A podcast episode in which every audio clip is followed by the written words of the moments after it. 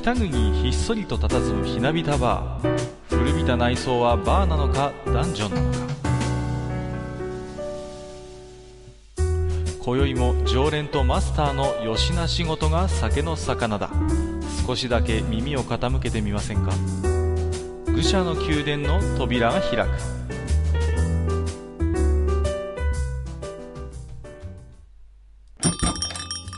ややマスター今日も来ましたよ。はいはい、いらっしゃいませ。ねえこのお店も1周年ですかそうなんだよね。早いですようね。んなんだかねも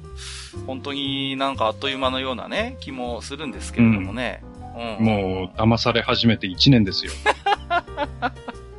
いやいや、まあ、ねえ今日ね、本当に、いや、まあ、一年ということでね、少し節目になるんですけれども、今回はですね、ええ、そういう特別な回ということで、えー、本当にね、特別なうんゲストさん、今日連れてきてるんですよ。おご紹介をさせていただきます。えーと、はいはいコンセプトアーティストでいらっしゃる富安健一郎さんです。よろしくお願いします。こんにちは。どうもどう富安もいらっ健しゃいませ。一郎と言います。あはじめまして、マスター。はい。富安と申します。どうもどうも。ゆっくりしてってください。いやー、ここ、すごいいい雰囲気ですよね。いやー、もう、どうね、ですかね。どうなんですかね、もう、内装がね、古くてもうね、本当にダンジョンにしか、あのー見えないっていうね、よく言わあ、れるんでも僕、ですけど。こう、こういう内装すごい好きなんです。あ、本当ですか？大丈夫ですか、もうね、内装がね、もう暗いことをいいことにね、隅っこの方に本当に何がうごいうごめいているかわかんないようなね。男女ですね。まあ、そうなんですよ。もう気がつけばもう地下60階。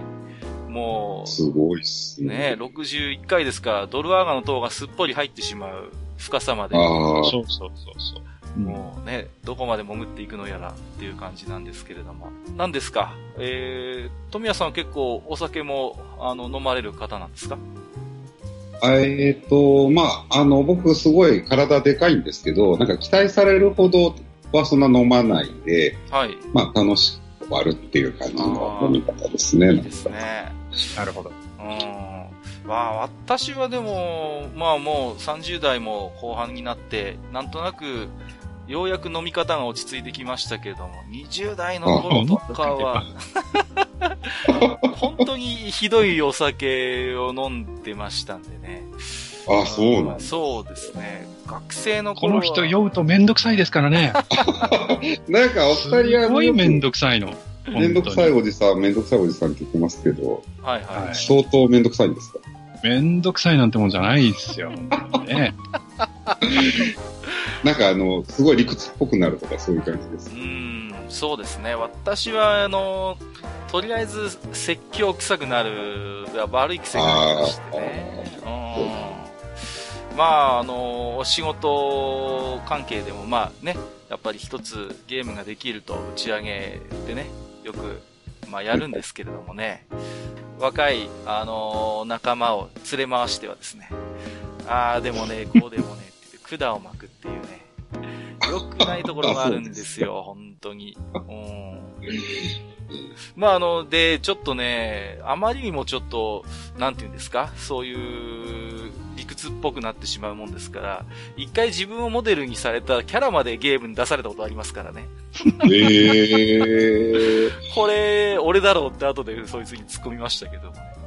えー、まあ、え、ど、ど、どういうタイプのゲームですか？え、いや、あの、私普段は割とアダルトゲーム関係多いんですけども、まあ、はい。僕はあの、バイプレイヤーっていうか、そういうね、あの、そういうサブキャラ的な部分で、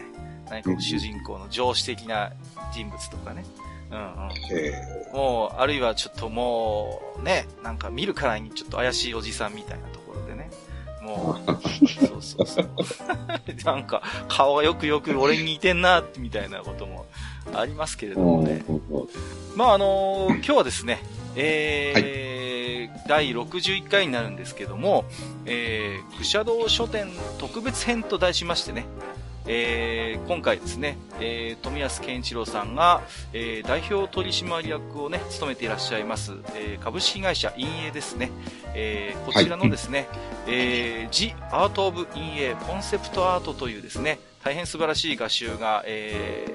ー、昨年11月に出たということで、えー、こちらのですね、えー、合集の話を中心にですね、えー、いろいろとコンセプトアートについて富安さんにお話を伺っていければと思いますので、えー、本日も、はい、えー、マスター、そして富安さん、よろしくお願いいたします。よろしくお願いいたします。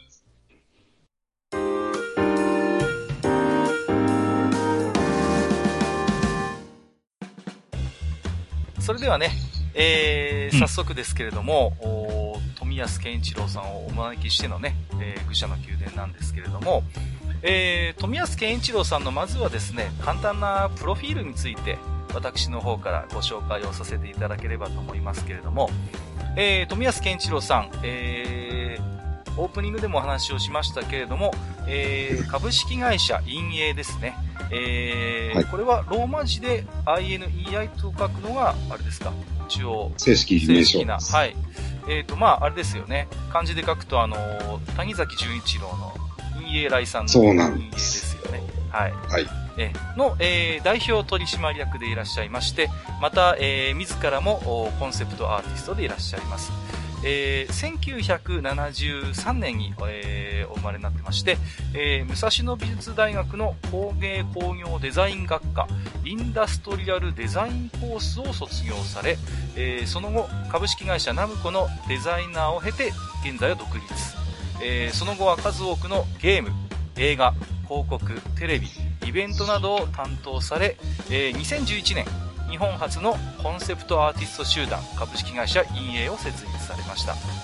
現在もトップコンセプトアーティストとして数多くのプロジェクトを手掛ける一方で、えー、コンセプトアートの描き方を動画で実際に描いてみながら丁寧に解説するビデオを制作するなどそのノウハウを広く伝える活動も行っていらっしゃいます。えー、2016年11月25日に陰影初のアート集となる The Art of 陰影コンセプトアートを出版。ただの合集ではなくこれまでの陰影の数々の業績を集約しかつコンセプトアートの制作過程やプロジェクトの進め方アイディアのヒントなどをふんだんに詰め込んだ大変画期的な一冊に仕上がっています、えー、富安さんの他著といたしまして、えー、ファンタジーの世界観を描くコンセプトアーティストが作るゲームの舞台、その発想と技法。こちらは強著になりますけれども、2015年に発表されていらっしゃいます。えー、ということで、この紹介で、えーと、間違いはなかったでしょうか？違いないと思います。大丈夫ですか？はい、はい。いやいや。コンセプトアーティストとか言われるとちょっとわかんないですけど、まあでも大体そんな感じです。はい。ありがとうございます。はい、で、まああのー、今回ね、えー、まあ、G アートオブインエコンセプトアートということで、えー、合集を出されましてね。で、私も、えっ、ー、と、マスターもですね、早速買って読ませていただきました。もう本当にありがとうございます。えー、じゃあ、あのー、ちょっとまず我々の少し感想から少し聞いていただいて、まあ、なんかちょっと、はいはい、もう、ね、著者の方の前ではこう、なんかそういう話を開陳するのはすごい恥ずかしいんですけれども、じゃあ。いや、もう本当に聞きたいです。じゃあマスターから少し、あの、お伺いしてもよろしいでしょうかね。あ、俺ですか？はい。はい。えー、っとですね、はい、まず、あのー、普通のね、えー、イラストレーターさん、イラストレーターさんの画集とかっていうのはね、まあこれまでにもいくつか、まあ実際に買ってみたりとか、えー、読んでたりとかっていうことはするんですけど、うん、今回のこの陰影さんの本を見て圧倒的に違うなと思ったのが、やっぱりその、あの、仕事の進め方みたいなところを解説して、えー、いただけてるところで、で、まあ、詳しくはね、あの、実際に手に取って読んでみてほしいなと思うんですけど、あの、とにかく、あの、僕が感じたのは、あの、とにかく準備が大事っていう。うん。あの、そこの部分が、あの、すごくね、あの、まあ、自分の仕事にも、まあ、全然ね、あの、方面は違いますけど、自分の仕事を振り返ってみても、やっぱり、その準備が大事。で、その、ね、実際に取り掛かる前の情報の共有であるとか、え意思の疎通であるとか、えー、そういうところがとっても大事なんだよねっていう部分がね、こう自分もすごく身につまされて、あ、そうそうっていうところもあるし、やっぱそういうところで、あのやっぱりこう、これからそういう、まあ、画業で、えー、生きていこうと、えー、考えてるような若い方もそうだし、まあ他の、えー、仕事をやってる人もそうだけど、やっぱりね、一度読んでみてそういうところをね、こう感じてみてほしいなと思った本ではありますね。はい。はい。うん、素晴らしい感想ありがとうございます。じゃあ、あの、私の方もいいですかね、一緒に。はい。あのー、まあ僕もね、あのー、本当にまず手に持って、この、なんて言うんですかね、この、表紙のデザインがもうとにかく素晴らしくて、いや、お素晴らしい。かっこいいなと思ってね、いや、本当にね、なんて言うんですか、所有しておきたくなる本って、そう、なんて言うんです私結構本はいっぱい買って読んだりする方なんですけれども、ものすごいね、この所有欲を満たしてくれる、まず第一に。お、素晴らしい。いやいや、はい、で、あの、私ミーハーなもんですから、そのね、あの、帯に、あの、推薦されてる方の、あの、あはい、ため書きがあるんですけども、はい、そうそうたる面々ですよね、これ。やばいですよね。やばいですよね。横山光さん、飯田ジョージさん、産方父さん、小川一水さん、元広和之さん、斎藤洋介さん。何ですか、このオールスターキャストは？あ、もう、もちろん全員ご存知ですか？いやいや、もちろん私もゲームの仕事してる人間ですから。いや、まあ、僕は本当に、一番僕がビビってるんです。もう、ね、特にあの、横山光さんの、このね、推薦文のかっこいいこと。え、え、鳥肌立ちますよね、えー、描かれている世界は美しい虚構で構成されている。その虚構を支えているのは圧倒的な真実。いつの日かその共犯者となることを無双しよう。ということで、まあ、まあ私みたいな SF 好きから言わせればね、やっぱり、あのー、本当に他の面々もすごいんですけど、この、ね。いや、今僕、今、あの、閣下がお話しされてるのを聞いて鳥肌また立ってます。いやいやいや。なんて言うんですかね、本当に、やっぱり、この推薦文他の方々も本当にとにかく素晴らしくて、いやもう、なんていうんですか、もう、めくってみる前に私もまず手に持って震えましたから、はぁーと思って、こう。で、実際のね、中の合集も本当にもう素晴らしくて、で、まあ、マスターのおっしゃるようにね、あのー、その家庭の本当に大事と、大事な部分とか打ち合わせの部分とかも、うん、惜しげもなくこう、ノウハウを披露されてましてね。で、あの、なていうんですかね、やっぱり、こう、アートっていう観点で捉えたときに、なんかね、昔のイメージだと、まあ本当孤高の大先生が一人で書き上げるみたいなね、そういう孤独な作業みたいな、そういうイメージってまだまだちょっとどっかにこびりついてたんですけれども、そうじゃなくてやっぱりこうコンセプトアートっていうことで、打ち合わせをやっぱり丁寧に重ねながら、その中でこう作り上げていくっていう、そういうやっぱり過程がここまで何て言うんですか、ものすごくこう、赤裸々に綴られてるのって初めて私、目の当たりにしまして、だから、その、何て言うんですかね、実際のその、中に載っているアートも本当にもう素晴らしいの一語なんですけども、やっぱりその過程が垣間見える。だから、実際にこう、紹介している絵とそうでないのもあるじゃないですか。あの、実際にアートだけ、アートだけを紹介しているものもたくさん載ってるんだけども、これらのアートについても、どういうその打ち合わせを経て今、ここにあるんだろうっていう、そういうね、ものすごいこう妄想が、あの、はかどるというか、うんうんそういうので本当にこう、ドキドキワクワクしながら、あの、ページをめくる手がですね、えー、止まりませんでした。はい。いやー、嬉しいですね。本当に嬉しいです。ありがとうございます。いやいやいや、あのー、こういう、なんていうんですかね、あの、ただの画集ではなくて、こういう作りにしようっていうふうに、こう、思われた、うん、まあ、理由といいますか、そのあたりっていうのは、はい、いかがなんですか？あのー、あ、ちょっとその前に、あのー、この表紙のデザインのことを今おっしゃっていただいたんです、うんはいはい、これ、あのー、僕がこの全体の、まあ、流れとかっていう考えてるんですけども、表紙のデザインだけは、あの、昔からの友人に僕お願いしてるんですね。はい。で、その彼っていうのも18歳の時から美術予備校の同人生の時代からの子たちで、あの、まあ今、なんか、広告代理店の偉いデザイナーになっちゃったんですけれども、あの、その彼が、あの、すごい本気を出して頑張ってやってくれたこの表紙のデザインで、僕もこの本の中で一番この表紙が好きなんですよね。ああ、うん、うん、いや、本当に、いや、今私、手元に今、用意しながら、見てますけどね。はい、かっこいいですよ。この、白押しのこの、なんていうんですか、タイトルも、本当に。そうだ。これ、あの、予算の関係で箱押しなくなりそうだったんですけど、はい。あの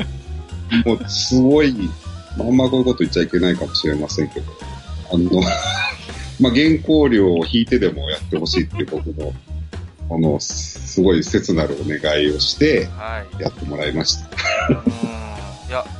こう、所有欲もね、僕すごい大事だなと思ってるんですよ。本はもちろん中身なんですけども、うん、やっぱりそう、はい、持ってて、うん、すごい嬉しいっていう、やっぱその辺の感覚、とても大事なので、私、この白押しと、あとこの、あの、想定にすごいこだわっていらっしゃるっていうのは、僕、ものすごい好きですね。好みですね。うん、ありがとうございます。あの、そうなんですよ。あの、こういうのって今、インターネットでいっぱい PDF とかで見れるんで、こう、せっかく買ってくれたらすごいこう大事にしたりだとか、なんか持ってるだけで、ちょっと誇りに思えたりするようなものを目指してはいました。はい。で、その、実際にね、あの、アートだけではなくて、もういろいろと制作の過程とか、まあ、プリプロの話であったりとか、うん、かなり事細かく載せてらっしゃいますけど、このあたりはどういう思いで、こういうコン、あの、そうですね、あのー、まず第一に、こういうことを、あの、コンセプトアートって、まあ僕は7、8年ぐらい前からずっと言い続けてるんですけども、最初の頃って、あの、まあ、まあ、日本はっていう言い方はあんましてるんですけど、とりあえず、あまり知ってる、この言葉自体を知ってる人がいなくて、で、最初のうちはこの言葉の意味を各方面でもクライアントに行っては説明するっていうのをずっとやってたんですよね。で、なんかそういうのをもっとこの本で一気に広げて、で、しかも、その業界じゃない人たちにも、この魅力、そのコンセプトアートってどういうものなんだろうって魅力を知ってもらえたらいいなというのがあって、ただのかっこいい絵を載せるんじゃなくて、どういう働きをするものだとか、っていうこと込みじゃないとコンセプトアートってなかなかあの理解しにくいので、そういうところを伝えたかったというのがありますね。あのー、まだまだね、本当に富安さんの前でこういうのを言うのは失礼かもしれないんですけども、まだまだ正直そのエンドユーザーレベルですと聞き馴染みのない単語じゃないですか。まだまだ、そのコンセプトは知っていると。アートは知っていると。じゃあコンセプトアートっていうのは何なんだっていうところで、だからものすごく多分そういう、なんて言うんですかね、あの、何もないところを切り開いていくというと少し語弊があるかもしれませんけれども、コンセプトアートというのはどういうものであるのかということに対して、まあ、実際のそういう、まあ、作例って言っていいのかどうか分かりませんけれども、出来上がる過程を見せることによって、ものすごく分かりやすく伝えていただいているのかなというところはあるんですよ。うんうんうん、そうしたいとは思ってますね。はい。うん、だ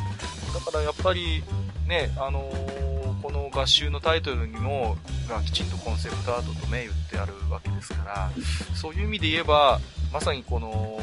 今後のね、その、コンセプトアートというものの一つ、あの、定本になり得る画集だったんじゃないのかなというふうに思うんですよね、ベースはあんまり、そんなにあの、なんか、大げさに考えてないんですけれども、はい、まあ、あの、なんか見ていただいて、あの、まあ、ワクワクしてもらえたらもうそれで多いかなと思います。はい。はい。いや、ワクワクします。で、後でまたこの合集の中身についても、詳しくお伺いをしたいと思うんですけども、はい、一旦ちょっと合集を離れまして、はい、富安さん自身のお話を少しお伺いしたいと思ってるんですけども、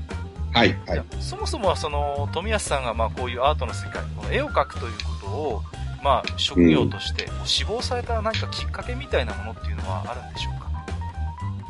えっ、ー、とですね、ちょっと、だいぶ遡っちゃうんですけれども、はい。まあ、もともとなんか絵は描くの多分好きだったな子供だったと思うんですね。で、あの、幼稚園行った時に、すごい遡っちゃいましたけど、幼稚園の時に、あの、小玉先生っていう、今でも名前はっきり覚えてますよ。すごくあの、女性の先生で優しい先生がいて、で、その先生が僕のその描いた絵とか作ったもののことをすごい褒めてくれて、あの、まあ、なんか、まあ、よくある話ですけど、なんか、市のなんかコンクールみたい出してもらったりだとか、あの、まあ、とにかく、べた褒めしてくれたっていう思い出があるんですね。で、その先生のことすごく大好きだったので、なんかそれがきっかけで、あの、映画を描くことが、あの、なんていうんですかね、本当に大好きになっていったという記憶はまずあります。で、えっ、ー、と、その次に、そうですね。普通の小学校とか中学校とかは、まあ大体そういう時期に絵が好きだとだんだんちょっとオタクっぽい、趣味になっていったりして、まあガンダムであるとか、まあちょっとだけまあ美少女系みたいのも、まあ見てたかもしれませんけど、なんとなくメカっぽいのが好きで、そういうのを描いていたんですけれども、あの、中学生の時に、まあなんか思春期になりまして、なんかそういう絵を描いてると、なんか女子から白い目で見られるなということを聞き、あの、なんか僕一回すごい封印したんですよね。なんかその自分のガンダム好きとかメカが絵を描くのが好きみたいな封印して、まあ割と普通にあの、高校生活とか中学校とか送っていました。で、あのー、高校卒業するときに進路をなんか考えてたんですけども、どうしようかなと思ってて、ただまあ大学何も目的もなく行くのはなんとなく嫌だなと漠然と思ってたんですけども、その時にあの、なんか今までやってて一番集中してできたとか楽しかったことって何かなっていうと、あの、家の近くの河原を歩きながら結構毎日考えてて、その時に、あの、僕その時、あの、なんか高校生ながらも自分で勝手に料理とかするのが好きで、料理人になるのもいいかなと思ったり、あと当時なんかすごいプロレスにハマってたんですよ。見に行ってで、あの、ほんといろんな団体の一緒にあの、巡業に一緒についてってなんか見たりとか、そんぐらいハマってて、だからプロレスラーもいいかなとか思ったり、で、あとはその、最近、その当時は絵を描いてなかったんですけれども、あの、昔、ガンダムとか描いてて、すごいあれも楽しかったなっていう、その、シェフか、プロレスラーか、絵描きか、まあ、デザイナーかっていう三択を、で悩んでたんです。で、あの、プロレスラーは、まあ、その事情をちょっと、他の人よりはちょっとだけ知ってたんで、まあ、練習がきついこととか、なんかたまに死んじゃう人とかもいるんで嫌だなと思って、で、結局シェフと、その、絵描きとは随分悩んだんですけれども、まあ何のきっかけかわかんないですけど、まあ、なんか一番常識的なデザイナーならなれるかもしれないみたいな感じで、とりあえずそこを目指そうとは思っていました、当時。ね。はい、やっぱりあれですよね、あのー、手先が器用と言いますか、そういう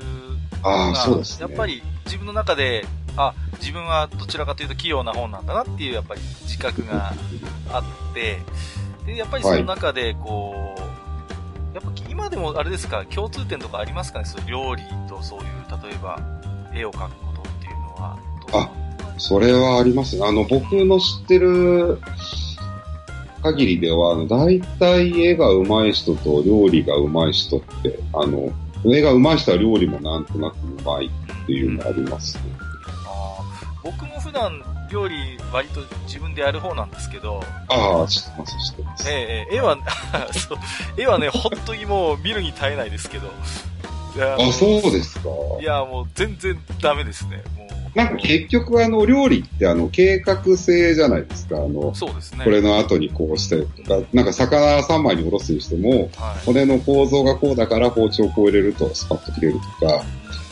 なんかそういうのって絵を組み立てたりとかデザインのこう計画を練っていくのと、なんかすごい同じ頭を使うなと思ってます。そうか。うんうんで、なんか、いや、今すごい聞いてて、ああ、なるほどなと思ったんですけど、全然、なんか自分が、あの、それに当てはまらなかったんで、ちょっと、あ、そうですか。一回一生懸命、え、もう一回書いてみようかなって今思いました。うんうん意外と、意外と本気になればやれるのかもとかも。楽しいと思いますよ。はい。で、まあ、実際にそういう、まあ、あの、進路でいろいろと悩んだ末に、まあ、一つデザインという、まあ、ものを、まあ、思考するようになったと。で、あの、プロフィール紹介でも本当、になんとなくですけどね。はい。ご紹介をさせていただきましたけども、まあ、武蔵野美術大学、武蔵美ですよね。の、はいはい。まあ二浪して、あ、二浪して、あはい。あ、あの、受験の時に、まあ、はい何かそういう、まあ、あれ実実地試験といいますか、そういうものっていうのはやっぱりあるんですか、デッサンとか。あありますね。あの、うんデッサンと、まあ、えっ、と、色彩構成。あ、平面構成って言って、あの、ポスターカラーっていうのはあんま使わないと思いますから、絵絵の具で、えっ、と、なんか、なんかこう、綺麗なものを描くみたいなのがありましたね。あの、えっ、と、工芸工業デザイン学科インダストリアルデザインコースということで、うんうんこれは、はい具体的に言いますと、どういう、まあ、あの、ことを、まあ、勉強するといいますか。はい。えっ、とですね、えっ、と、これは、まあ、すごいわかりやすく、車のデザインですとか、あまあ、家電デザイン、あと、なんだろうな。まあ、工業製品のデザインうんですよね。それが工芸、工業の工業の方で、工芸の方は、えっ、と、まあ、器を作ったりだとか、木工でこう、彫刻とはまたちょっと違うんですけど、なんか木、木の椅子を作ったりだとか、あとガラスをいじっていたりとか、鉄のなんか、なんか、なんでしょうね、鉄の製品を作ってみたりだとか、なんかそういう、ファインアートってただ、もう本当に彫刻とか絵画っていう感じですけど、そうじゃなくて、もうちょっとクラフトというか、工芸品みたいなものを主に扱っている学科。ですね。あれですよね。あの、有名な方だともう亡くなっちゃいましたけど、柳総理さんとか。ああ、そうです、そうです、まさに。ですよねはいはい。そうか、そうか。か書くかもしれないあの、柳総理デザインのフライパンとかあるじゃん。あります、あります。ええ、あの、持ってます。あ るあるじゃんええ、ええあ、とても使いやすいんですよ、あれ。うんそうそうあの、フォークとかスプーンとか、はいはいはいねそうですね。私結構カトラリー集めるのがハマった時期なんで、あ割、と、そう。そうですね、あの、持ってたりしますね。うんああ、なるほどね。で、なん、なんでそこを目指したかっていうのはまたちょっとあるんですけえど、ーはいはい。それはまあ多分後々なんかお話しするようなあそうですか。あ、そうなんですね。はい。はい。実際に、なんていうんですかね、まあ、私の場合は文章を書く仕事なんで、まあ、修行時代がやっぱりありまして、その、うん師匠になる、まあ、あの、ライターさんがいて、書生みたいなことをしてた時期もあったんですけれども、あのー、富安さんはそういう何か、まあ、大学の時のお話でも結構なんですけど、なんかそういう修行時代みたいなものっていうのはあったんでしょうかね？あります。まあ今はもう修行時代とも言えるんですけれども、あの、まあとりあえずそのナムコという素晴らしいゲーム会社に入ったちょっと、ち時ょっと、ちょっとマスターに遠慮してませんか？ら 大丈夫ですか？あの、まあ本当にいろんな先輩に、あの、まあ、厳しさもありながら、本当にいろんなことを教えてもらって、僕そこであの、人のためにデザインする、人のために作品を作るっていうのを、本当になんか教え込まれたんですよね。あのなんかそれまでは本当に自分の気持ちいい、なんか絵を描いて、イエーイとか思ってたんですけれども、あのーデザインってやっぱり求められてなんだというか、うんまあそういう側面も多分あると思うので、そのことを本当に教え込まれたというのが、うん大きな収穫でして、で、あの、その、僕、南歩1年で辞めてしまったんですけど、はいはいはい。で、その後、まあ、ふらふらしながらフリーランスでいろんなデザインしてたんですけれども、まあ、その時もいろんなクライアントから、本当にいいことから悪いことから、なんかいろんなことを勉強させていただいたのも修行になってますし、あの、一番わかりやすい修行の期間は、その10年間ぐらいフリーランスをやってて、で、やっぱり、あの、コンセプトアーティストになりたいっていうことを、なんかある日に、あの、強く思い出して、その日からかどうかわからないですけど、本当にわかりやすく修行しようと思って、その当時僕結婚してた、今も結婚しますけど、結婚した新婚さん的な感じだったんですけれども、奥さんに、あの、ちょっとこういうわけでコンセプトアーティストになりたいから、あの、家で勉強させてくれっというふうにお願いしまして、一年間本当に家の中であんまり外出もせずに、もう絵のことだけしか考えずに、ずっと勉強してたっていうのが一番の修行だったます。その間はまあ、言い方は少し悪いですけど、まあ、下界との交渉をあまりせず、うん、本当に、はい。もうひたすらまあ、己の内面とその、まあ、対話というか、そうそいう。中で、うんまあ、毎日その、絵を描いたりとか、そういう絵のことを考えたりとか、されてらっしゃる。はい。あはい。な今みたいにもちろんその SNS とかもあないんでこもりやすかったのはあると思うんですけど、もともと僕割と、あの友達と遊んだりするのが好きなタイプではあるんですが、もうその1年は本当に行方不明の人みたいになって、もうずーっと絵のこと考えて缶詰状態ということですね。詰め状態ですね。で、まあちょっと本当に、あの、おかしくなるんじゃないかっていうぐらい、あの考えてましたね。あのーまあ、南北に実質1年ぐらいしかいらっしゃらなかったということで、お話しいただいたんですけれども、例えばその、はい南北時代にこんなことがあったっていう何かお話しいただける範囲でエピソードがあれば、あのー一つぐらいちょっとご披露いただければ嬉しいんですけ。ああ、まあいろいろありますけど、まあすごく毎日楽しかったり、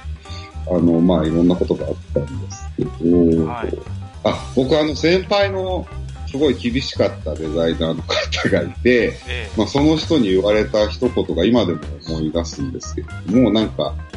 まあ、僕はその当時そうは思ってなかったんですけど、なんかその先輩にデザインで僕は負けてるという風に言われて、で、なんでお前が俺に勝てないか教えてやろうかってその先輩に言われて、え少年で、お漫画みたいな前は、そうです、そうです。で、お前は、その、なんかもうが、あの、会社の仕事が終わると、なんか友達と飲み行ったりとか、なんか楽しそうにやってて、デザインのことは忘れてるけど、お前がそうやって遊んでる間に、俺はデザインのこと考えてるって言われたんですよね。うんで、で、それなんだよなと思って、そんなこと言っても、とか思ってたんですけど、なんか、最近になってそれって、あの、すごく当たり前というか、正しい、あある意味正しいこと言ってるなっていう。で、まあ、そう、あの、厳しかったけど、いい先輩だったな、とか思います、ね。何かこう、あれですか、あんまり、あの、具体的なこんなゲームに関わりましたと、やっぱりちょっと NG ですか？ね、そのあたりは。いや、そんなのないんですけど、僕1年しかいなかったんで、結局、あ、あの、ああいうゲームって、結構開発スパンが長くて、うん最後まで関わんなかったんですよ、ね。あー、なるほど。あの一つ。で、まあ一応その中で関わってたゲームが、あの GP500 っていうか、バイクゲームで、ええはいはいはいはい。ゲーセンに置いてあったあの筐体っていう、はいあのでかい、はいはいありましたね。あの、はい、それのデザインとか、あで、ちなみに僕がいたあの部署っていうのは、あの、その筐体のデザインをする。はあうんうんうんなるほど、うん。なるほど。はいはいはい、で、はい。この筐体のデザインがまた本当に特殊で、あのー多分これこそ説明している本とかないと思うんですけど、うんまあ、それはまた。はい。もちろんお楽しみ。状態ですね。あの、本当に、多分、僕、これ、この筐体デザイン以外でこういう考え方するデザインって見たことがないっていうぐらい変わったっちょっとそこも、まあ、興味はあるんですが、ちょっとあまり、あの、脱線してしまってもあれなので、はい、まあ、実際に、それで、えー、まあ、ご自身で少し缶詰に、こう、なられて、こう、まあ、修行、まあ、言ってみればされてた時期もあって、まあ、はい、あの、陰影という会社を自ら設立することになりますよね。はい。そのあたりの、あの、動機とか経緯についてはいかがなんでしょうかね？はい。えー、っと、で、一年、ちょうど一年ぐらい経った日に、あの、奥さんに、あの、そろそろ仕事してって一言言われて、おはいっていうことがあって、で、僕、その、あまあ、一年ぐらいかけて僕、その、ポートフォリオと呼ばれる、個人の作品集ですね、なんかあの、はい。まあ、自分のカタログみたいなですね、そういうのを完成、自分なりに完成したと一応風になったんですよね。で、それを持って、まあ、いろんなところに営業とか行ったりするのが、まあ普通なんですけれども、僕はもう、なんて、その時すごい、あの、気合が入ってたっていうか、やたるでっていう気持ちだったので、あの、なんか割と絞ったんですよね。で、これも多分後の話すると思いますけど、なんか海外でしか仕事できないと思ってて、その当時日本にコンセプトアートっていう概念自体がなかったので、あの、とりあえず奥さんを満足させるっていうか、まあ、ちゃんと働いて、とりあえず、ね、稼がなきゃいけないので、と思って、えっ、と、まず一つは、フリーランス時代から知り合いだったディレクターさんに見てもらい、もう一つは、えっ、ー、と、早川書房さん。はいはいはい。え僕昔からあの、早川 SF に本当に育てられたという。いいですね。まあ、はい。深かったな。私も好きなんですけど。はい。いやいやいや。で、だからなんかまあ、恩返しって言うと偉そうですけれども、あと SF マガジンの表紙を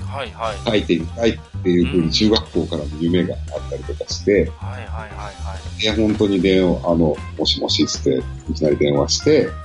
えっと、早川さんの担当者さんに会っていただけることになって、その二つだけ営業しました。で、えっ、ー、と、ディレク CG ディレクターさんの方はそこからわーって、あの、なんか、広め、広めていただいて、えっ、ー、と、なんかドラクエのプロデューサーまですぐに話があって、で、すぐになんかドラクエ10ですね、のお仕事に入ることができたっていうのがありして、で、もう片方の早川の方は、えっ、ー、と、SF マガジンで載せていただいて、で、まあそこから天命のしるべっていう作品とかに繋がっていくんですけれども、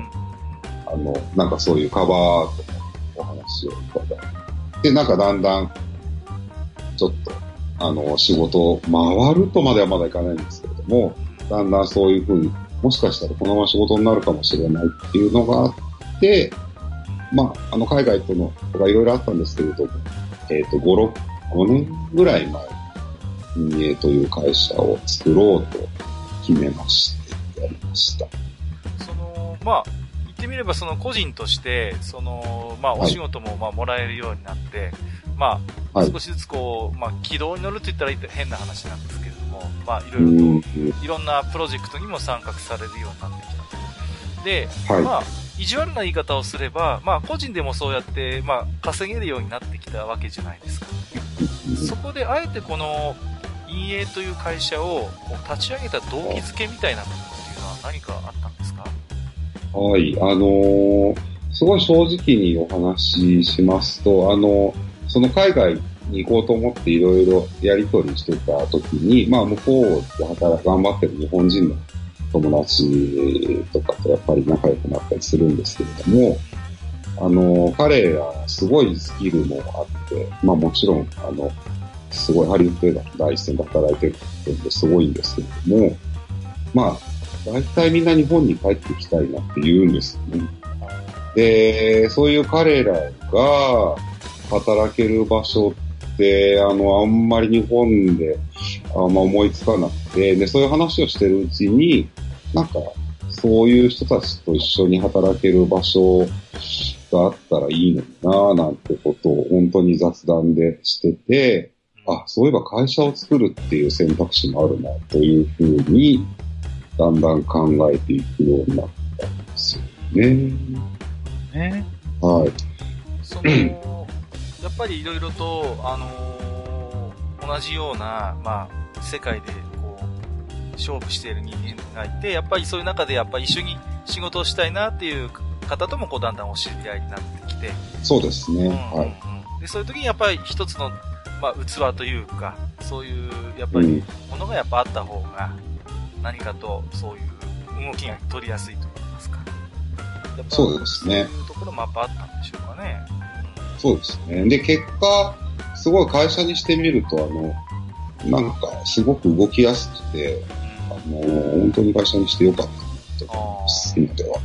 なるほど。まあ、あの、会社のマネージャーといいますか、そういうマネジメントっていう部分は、まあ、あの、ここに至るまで多分あまり、そう、なんていうんですかね、そういうキャリアがあったわけでもなかったと思うんですけども、はい。何かそう、会社を立ち上げるにあたって、はい苦。労、苦労したこととか、あるいはなんかあ意外に思ったこととかがあれば、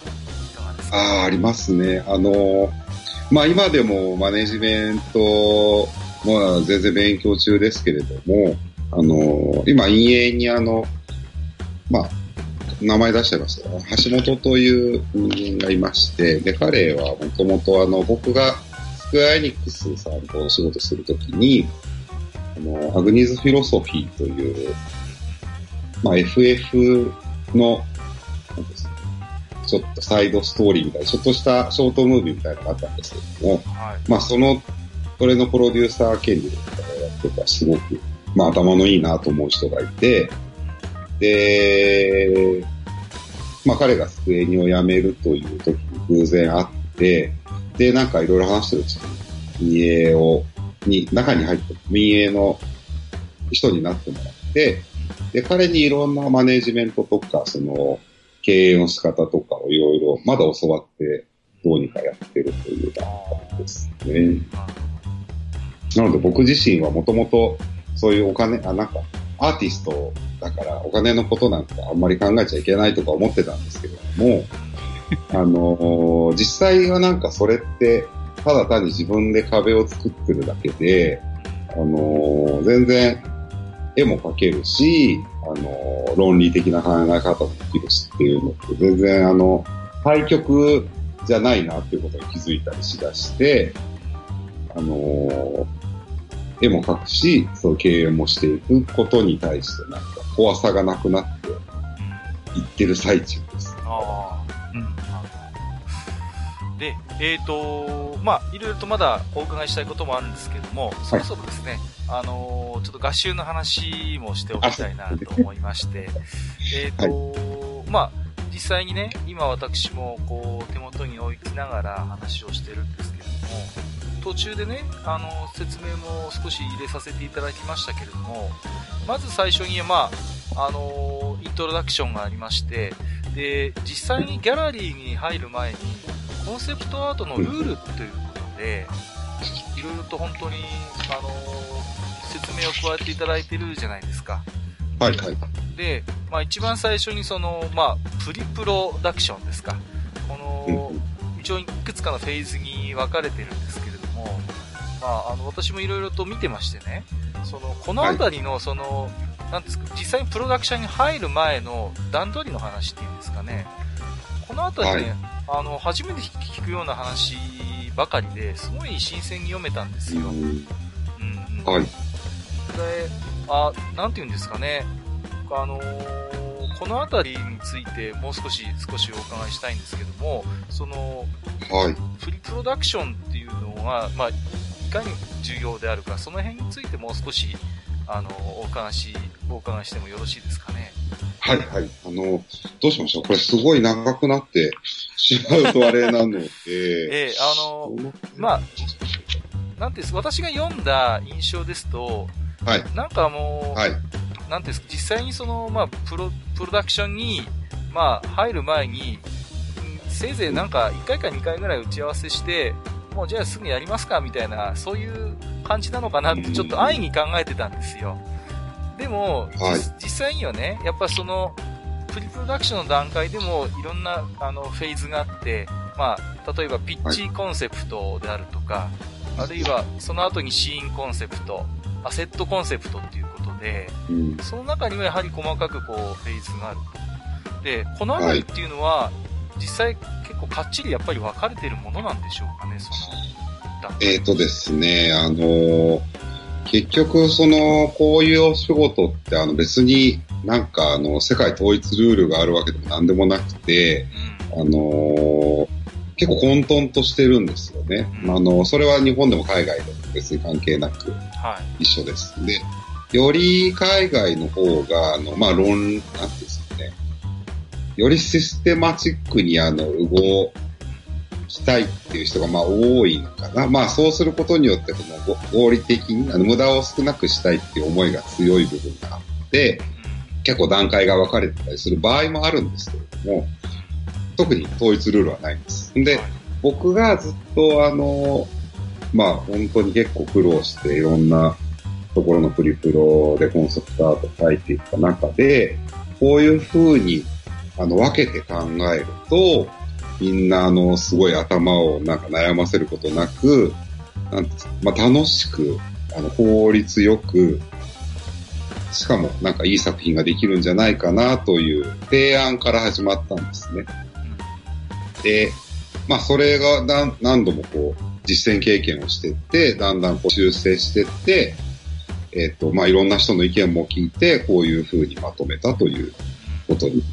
なります。いや、あのーなんていうんですかね、非常に、あのーいろいろとね、こう、顔を突き合わせながら、あのーいろんなことについて、こう、打ち合わせをしてるってことは、非常に、あのーわかりやすく書いてあったんですけれども、これ、はい。実際に打ち合わせはやっぱり、あの、メールだけとかではなくて、そういう顔を突き合わせて、実際にこう、あの、詰めていくような場面っていうのはやっぱりあるんですかね？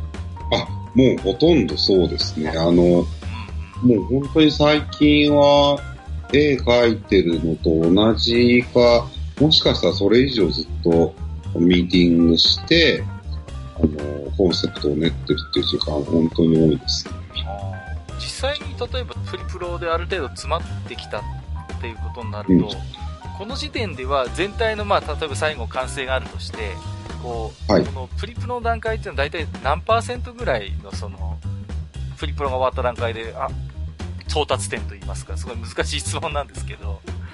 あどのぐらいのウェイトのなのかな、本、本一番この目指すところで考えると、プリプロが終わった時点でもう完成形が、あの、ないと、なんです。かもう、なんか揃ってないと、揃ってるのが一番いいと思うんですよ。で、もちろん、あの、そこからいろいろ作っていく中でこうなった方がいいなとか、ちょっと変更とかいうのは全然あり得ていいと思うんですけども、少なくとも、なんか、例えばこれ、この作品は誰に届けたいのだとか、どういうあの気持ちにさせたいだとか、なんかそうやっぱり本当のコンセプトの部分が、あの必要になってくるんで、そういう意味で言うと、ね、もう僕としては半分以上、その作品の全体像が見えていていいんじゃないかなと思いますね。まあ、逆に言うとそれぐらいそのまあプリプロの段階というのが、まあ、重要と言いますか、まあはい。なんとなく、あのまね、こう、素人のイメージですと、なんとなく、はい。こう、ピヤピヤって書き始めて、こう、後からああでもない、こうでもないみたいなのを、ちょっと素人ながらね、想像してたんですけど、はい。そうじゃなくて、やっぱり割と本当にかっちり最初の段階で積み上げるものがあって、うん。なんかあの、先ほどマスターもおっしゃってましたけど、あの、やっぱりあの、なんか実際の CG 制作とか撮影に入ると、すごく人とお金が、あの、ドバーってすごい勢いで流れてくるんですけれども、あの、プリプロってもっと少人数で、あの、寝る時間がたくさん取れるので、その段階であの、作品の完成形が見えてて、それをじゃあ一斉に作りましょうっていう風にするのが、やっぱり準備として正しいと思うんですよね。結果的にその方が手戻りもないだろうし、そうなんですよ。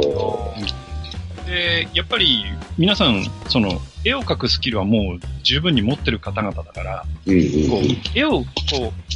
描き始めちゃって迷いなく描けるんであれば、おそらくですけど、そこの時間って、そう、僕らが考えてること、おそらく時間必要ないんじゃないかなと。そう、そうです。本当にそうです。だから、その前に、じゃあ、どういう絵にしようかっていう部分を固めるのにじっくり時間を割いておいて、うん。あとは、もう、じゃあ、絵にするのはもうプロの方々なんで、もう、ある程度の時間で、おそらく、あの、こう、なんていうのかな、時間配分とかもわかるだろうから、うんうんもう、ここまでできちゃえばいつまで完成するよねっていうのがもう見えちゃうってことですよね。そうなんです。うんそうすると、あの、お金の計算もしやすいですし、うん。あの、その悩んでる時間を作業時間に当てて、完成度を上げられるっていうことなんですよね。いや、だからやっぱりそこが、なんていうんですか、アマチュア趣味で絵を描いてる人間と、最大の違いと言いますか、まさにその、時と人は金なりでね。うん。そうなんですよね、やっぱり。だから、そこのやっぱりお尻をやっぱりきちんと、どこまでにっていうのがやっぱりスパッと決まるわけですから、まあ、そういう中でなんか話聞いてますと、うん、ななるほどなという、うなずける部分なんですよね、その。やっぱ設計なんだよね、設計。うん。設計。そうです、そうです。ただ、あの、えーっと、なんかこういうことを僕が言ってると、なんか、なんか芸術とかその美術とかすべて、なんかね、計算通りに行かなきゃいけないのかい、みたいなことを思われる方もしかしたらいるかもしれないですけど、あの、僕は本当にもともと、ただのものづくりが好きな、あの、人で、あの、いろんな試行錯誤があってからこそ、なんか芸術とかが素晴らしくなるっていうのを、あの、身をもって体験しているので、もちろんそういう、えっ、と、面があるのは、あの、人一倍多分理解してて、でも、それでもなんか一歩引いてみれば、あの、そういうコンセプトの上に乗っけてあげると、さらに、あのやりやすくなるんじゃないかな、という思いまあの、実際の合集を見てますとね、その、まあ、はいご説明いただいた後に、ギャラリー A ということで、制作されたコンセプトアートの具体例をご紹介していただいてるじゃないですか。はい、はい。えっ、と、こちらはあれですよね。えっ、と、アグニスフィロソフィーファイナルファンタジーリアルタイムテックデモということで、あの、はい、はい。表紙にもあしらわれている、まあ、アートがはいバーンと出てまして、で、これも本当に目を奪われるんですけれども、まあ、はいこれがどういうミーティングとか、プリプロを経て形になったのかっていうことを、具体的にこう、ご説明いただいているので、ものすごくこう、話がつかみやすかったんですよね。ああ、結構なんか日記風に、あの、書いてますけどね。あそれこそ本当ブレインストーミング的なラフからね、はいミーティングの際のホワイトボードまでこう、赤裸々にと言いますか、あの、載せていただいて、はい。こんなとこまで載せちゃうんだっていうので、いや、非常にあの、なんていうんですかね、うん、あの、包み隠さずと言ったら変な話なんですけれども、うん。これすごいね。え、でも、あの、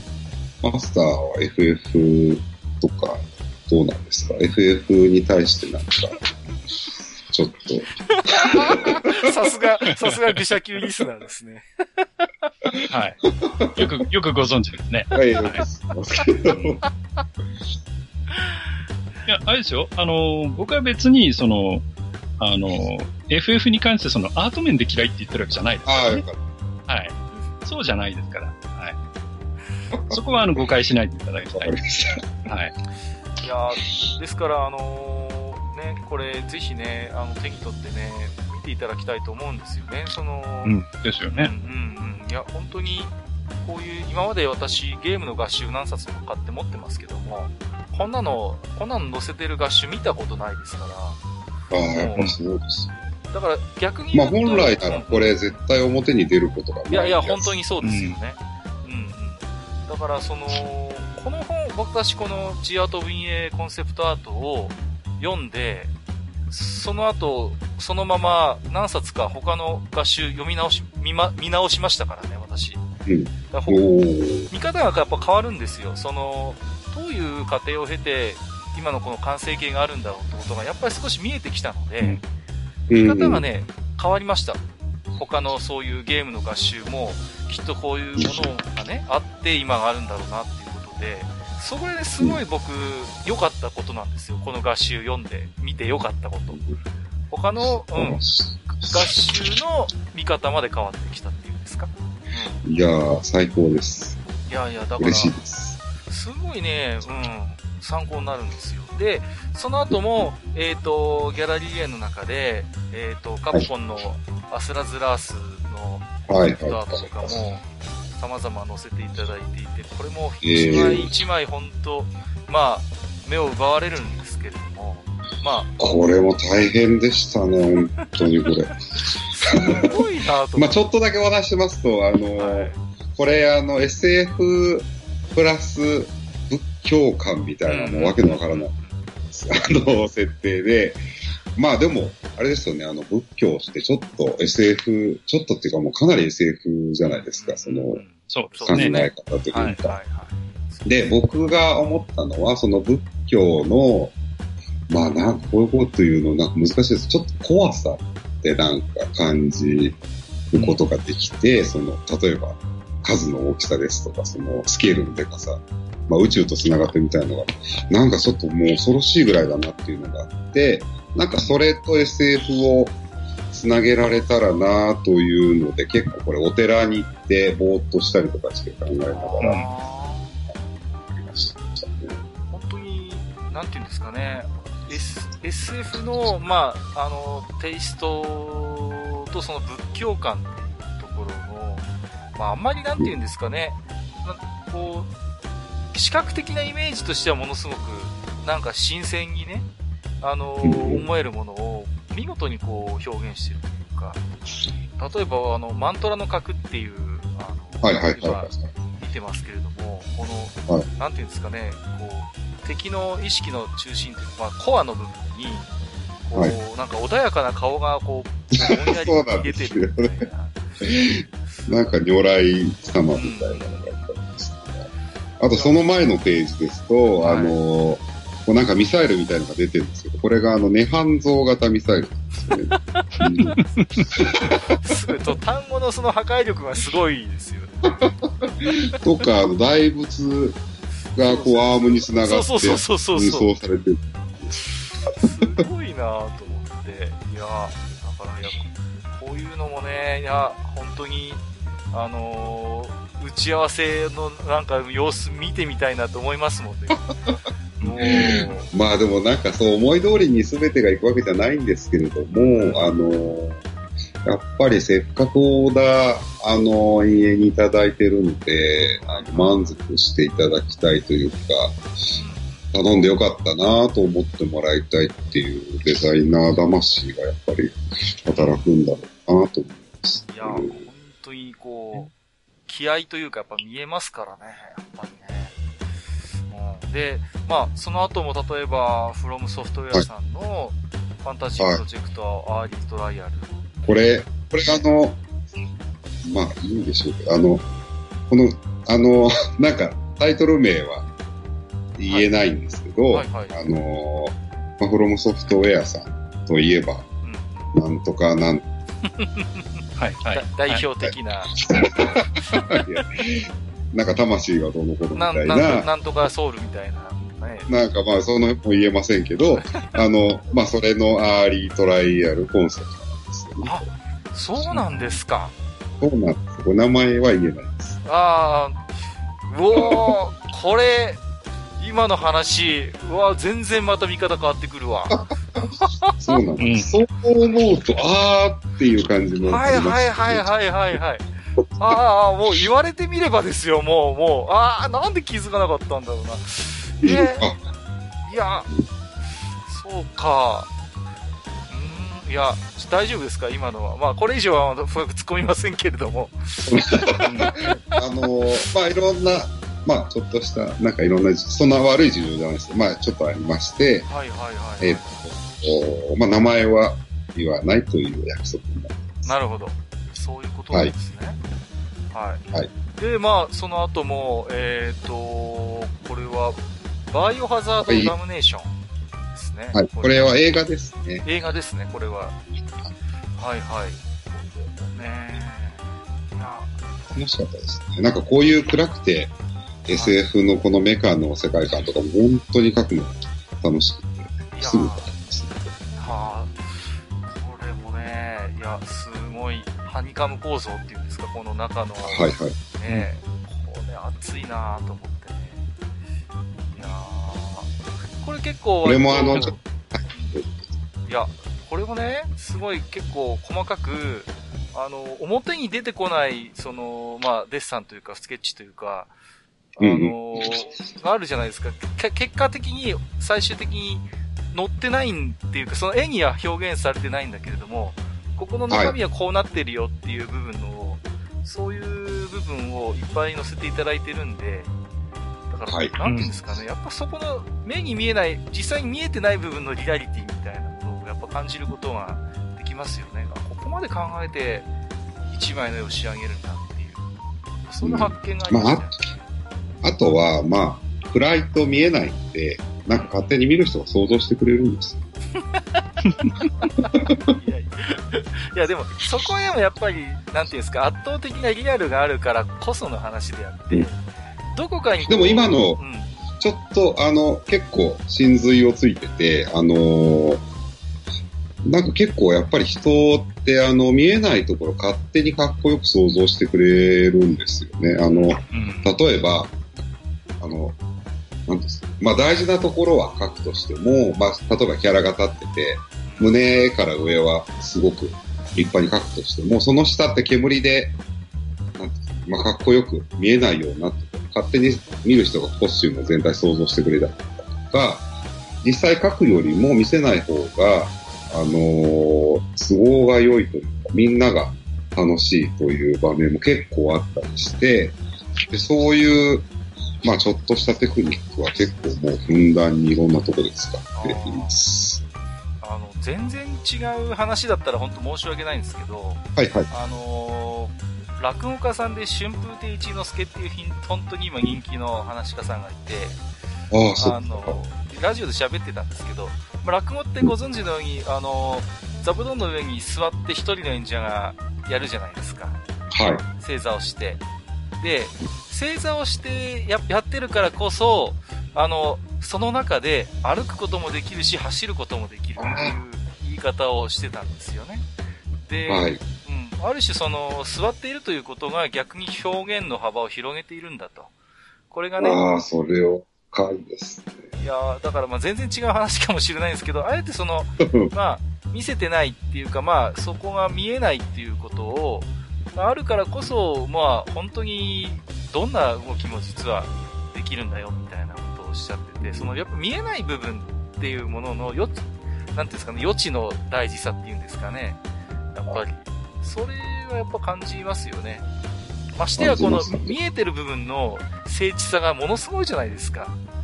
うん。だからもう本当に見えない部分のリアリティも勝手に我々なんか保管しちゃうんですよね、頭の中でね。そうなんですよ。うん、あのーよく言われるのがエイリアンの一番最初のやつとか、はいはいはい。ほとんど見えないけどみんなが一番恐ろしいエイリアンを想像したりですとか、あとドレクエのあの最初のドット絵って勝手に本当にみんながいろんなこうモンスター想像してるじゃないですか。そうですね。うんまあ、ウィザードリーもそうですけど、そうそうそうそう。ね、あの、不定形っていう、あのーあ、そうですよね。実際にモンスターの姿がつまびらかになってない時にあの恐怖感たるやですよね。もうそうですよ。うんうんいやで、すいません、もう本当一つ一つじっくり聞きたいんですけど、駆け足になっちゃって申し訳ないんですけど、はいまあ、その後、えーと、これは、えーと、ドラゴンクエスト10ですよね。こその。初のオンラインになった、こちらのコンセプトアートの数々も、あと、もう本当に、なんていうんですかね。こ僕最初のこのタイトルと一緒に写っている、あのー絵がすごい好きで、この、あ、この山の上から滝が流れてそうですね、そうですね。うんこう、これ一番最初に僕書いたんですね。あそうなんですか。はい。で、ね、この、他の場面場面も。で、その後にまた、ファイナルファンタジー11ですよね。そうですね。あの、オンライン。オンラインの。これはオンラインのなんか新しいシナリオが出るタイミングで、えっ、と、ちょうど依頼いただいてう、んうん。それを書きました。これでキャプテンハーロック。これ映画のやつですよね。そうですね。あの、フル CG の。はいはいはいはい。これ僕見たんですよね、これ。あ、見ました？まあ、感想はいいです。すいません、ちょっとね、しうん。まあまあ、そうですね。いや、うんはい。えっと、あとは、メタルギアライジングはいエンジェンス。このメタルギアライジングリベンジェンスはかなり数実際の画集でも割と紙面を割いてと言いますか、そうですね。はい。載せていただいてます。うんで、えっ、と、ギャラリー A の方で最後に載せていただいているのは黒騎士と白の魔王ということで、これは本当に最近の、これ、あの、なんか発表だけされたんですけれども、はいはいあの、あの、グラニさんという、うんうんうん。えーえっと、会社が作ってる、まだ作ってて、まだ、あの、稼働してないんですけど、すみませんいやいわゆるスマホのゲームですよね。はいはいはいはいはい。ね。ただ、このスマホのゲームも最近本当にすごくて、あの、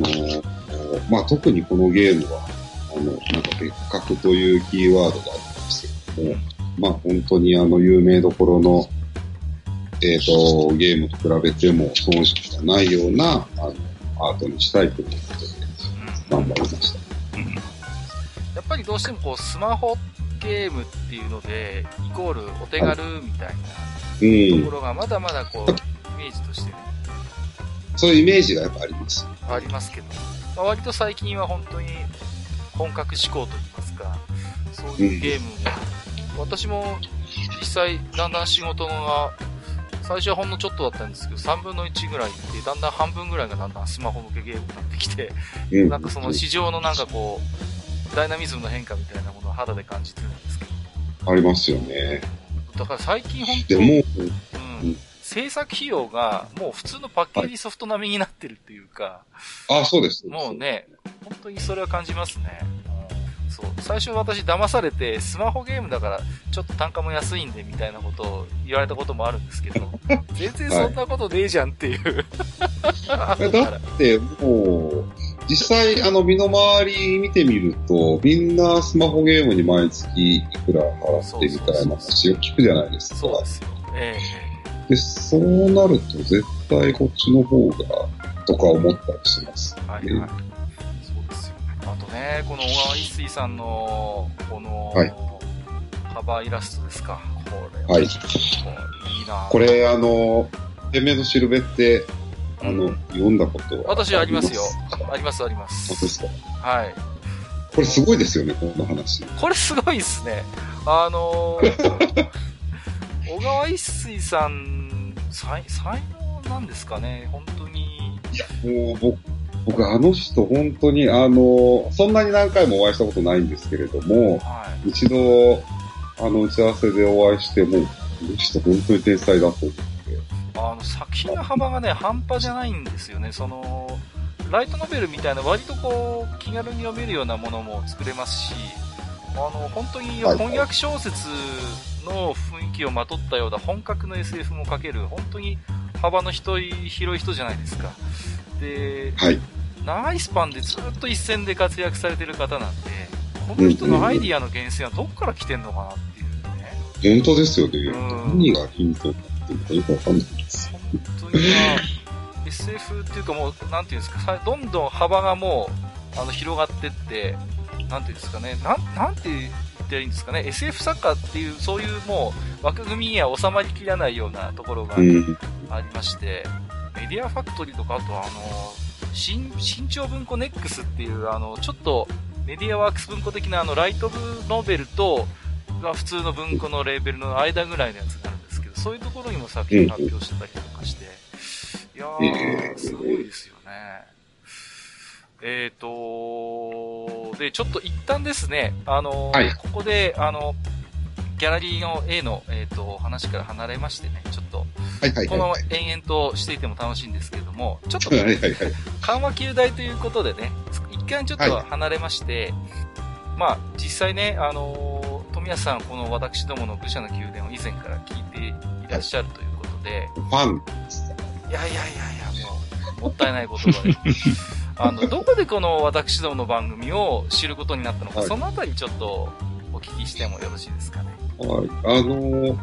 僕、あの、まあ、作業中にいろんな音楽聴いたりだとか、やってる中で、あの、落語のポッドキャスト探してたんですはいね。で、僕そんなに詳しいわけないですよ。落語えとか、あの、結構まあ、嫌いじゃなくて、たまに聞くんですけど、で、ポッドキャストで落語ないのかなと探してたら、なんかゲームカテゴリー、こんなのが。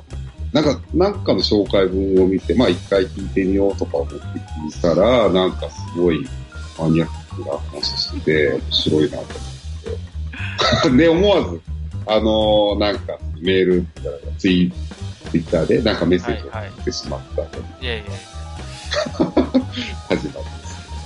僕はあのそれがあれなんですよねで。すね。はいいや、それが運の月だったんだな。運の好き、運の好き。いや、それがこうやって繋がってくるのかと思っていや。私あの、やっぱり仕事上のちょっと必要性があって、あの、MDN っていう雑誌を定期購読してるんですよ。はい。はい。で、MDN に、あのーそれこそ、あのーファンタジーの世界観を描くの広告が載ってまして、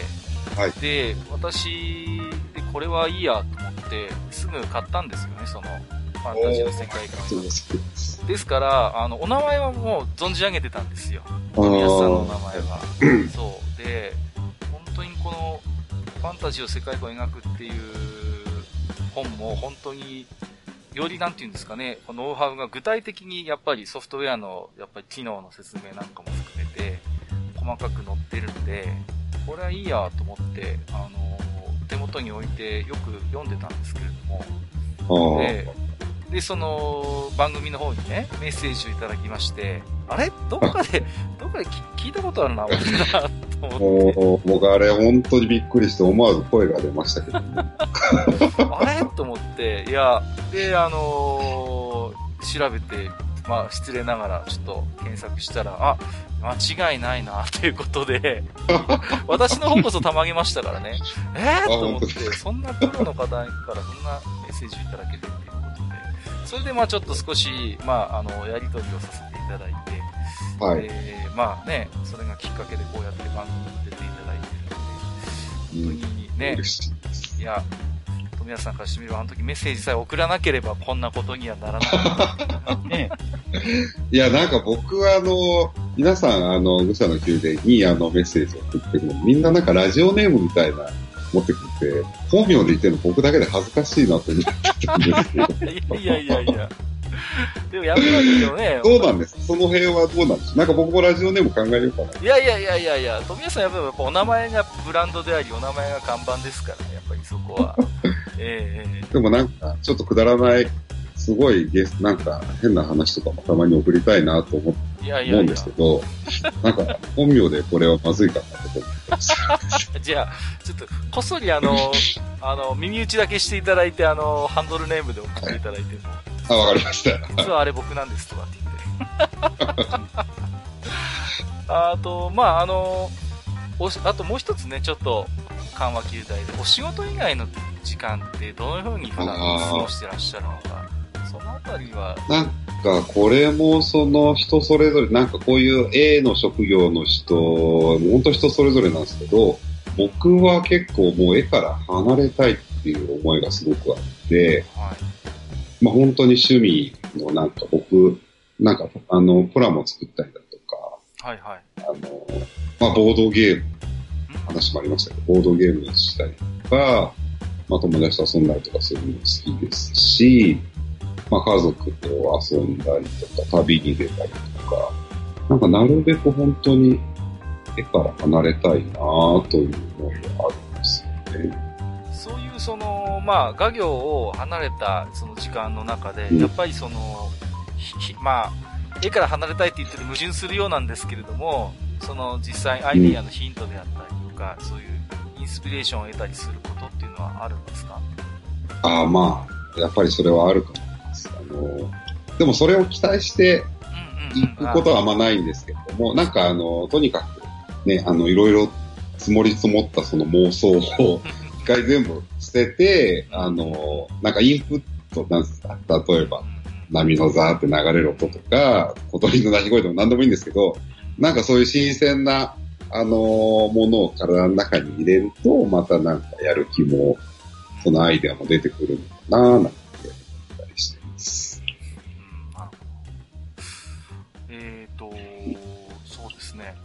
コンセプトアートの、まあちょっとお話に少し戻っていくんですけれども、はいはい。すごいね、コンセプトアートって私、まあ、認識が間違ってたら、あの、ご指摘いただきたいんですけど、ものすごい、ある種、ものすごい贅沢な部分もあると思うんですよ。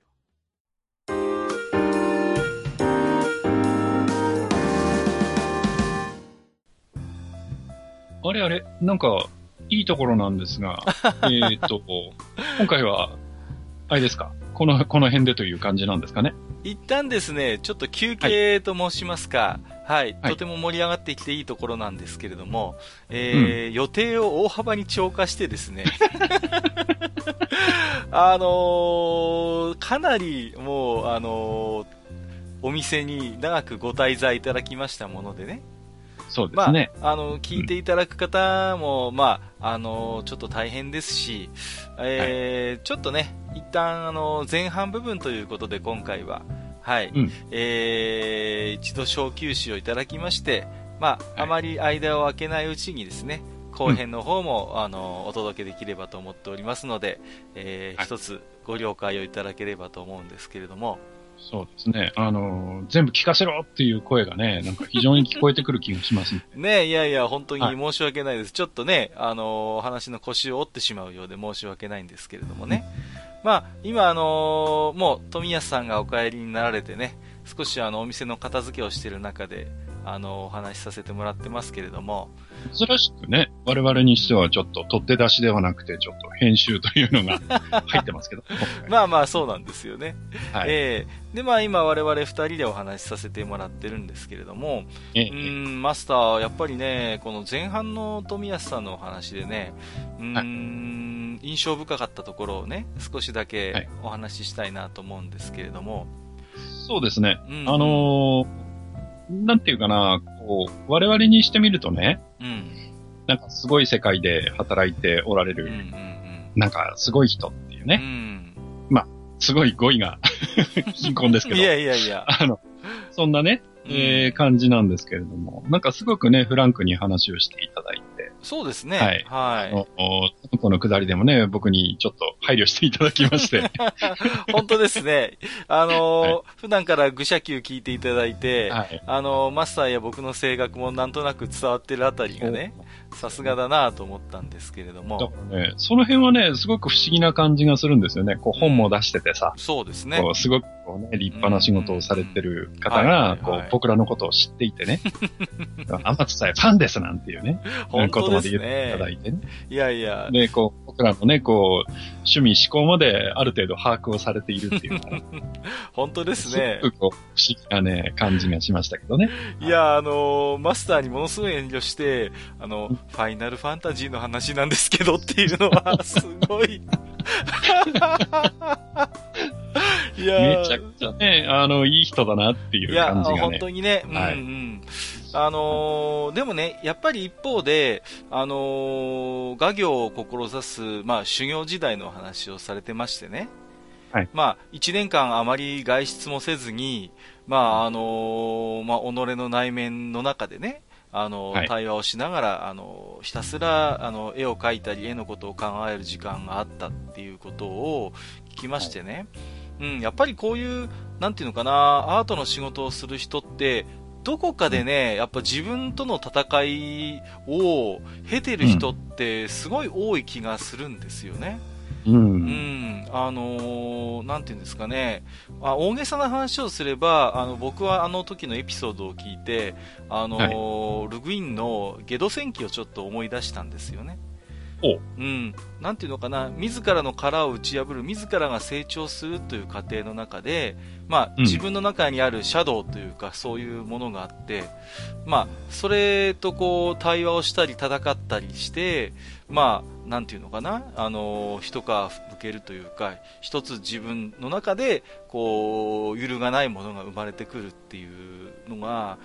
やっぱりね、こういうクリエイティブな仕事をしてる人って、まあ、程度の差こそあれ、うん、必ずなんかあるような気もしてるんですよね。自分自身も経験があるし、まあ、あ。のーそういう創作仲間もね、うん、まあ、うん富安さんほどではないにしろ、やっぱり、あのー例えば半年とか3ヶ月ぐらい、もう本当に、うんうんうなりながら、あのーな、打ち込んでる、ね、そういう、うんまあ、訓練をしたとか、そういう話はね、よく聞くもんですから、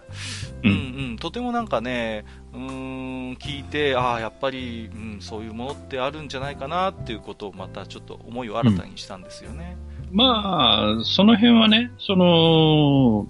まあ、芸術畑の人は芸術畑の人なりの、うん。えっ、と、その、なんていうかな、内面の、自己のね、内面との対話というかうん、うんまあ、そういうものっていうのは確かにあるんだろうし。あの、普通の勤め人でもね、うんうんうん。あの、例えば学生から、その、うんまあ、社会人への、その、まあ、成長というか、卒業というかね。うんうんまあ、いわゆる何ですか、モラトリアムってやつですか。うん。そっからの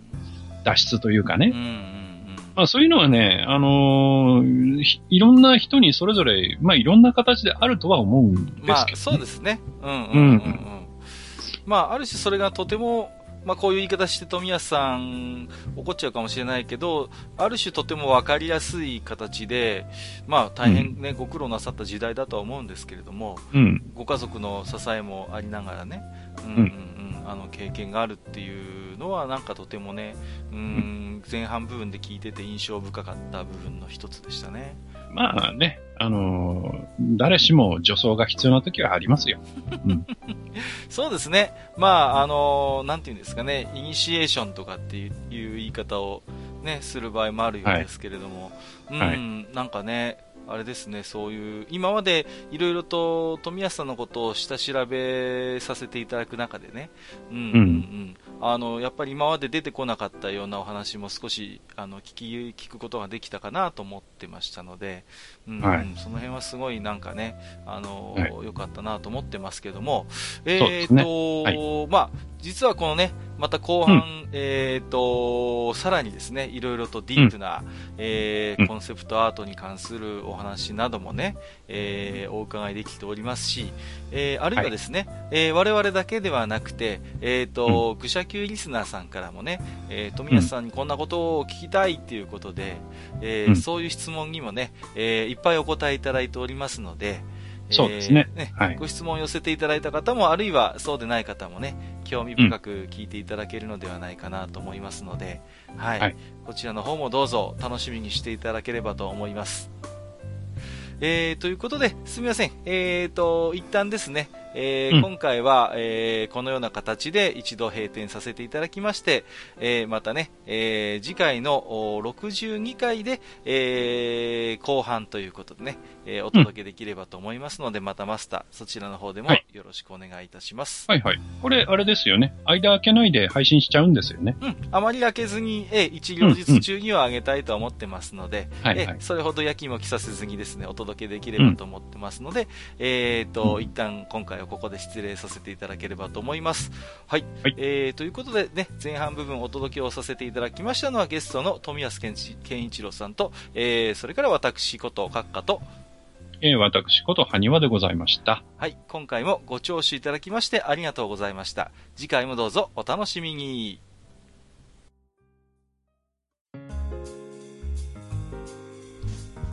おっさん二人でお送りしているトークラジオ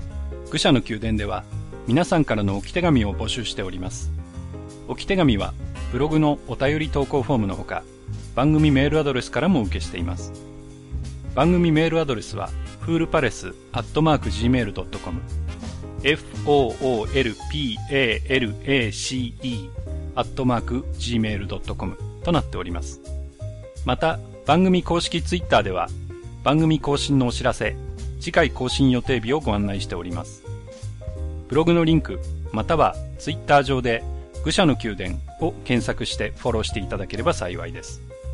また、公式ツイッターへのリプライや、ハッシュタグ、愚者の宮殿をつけていただいたつぶやきも番組内でご紹介させていただく場合がございます。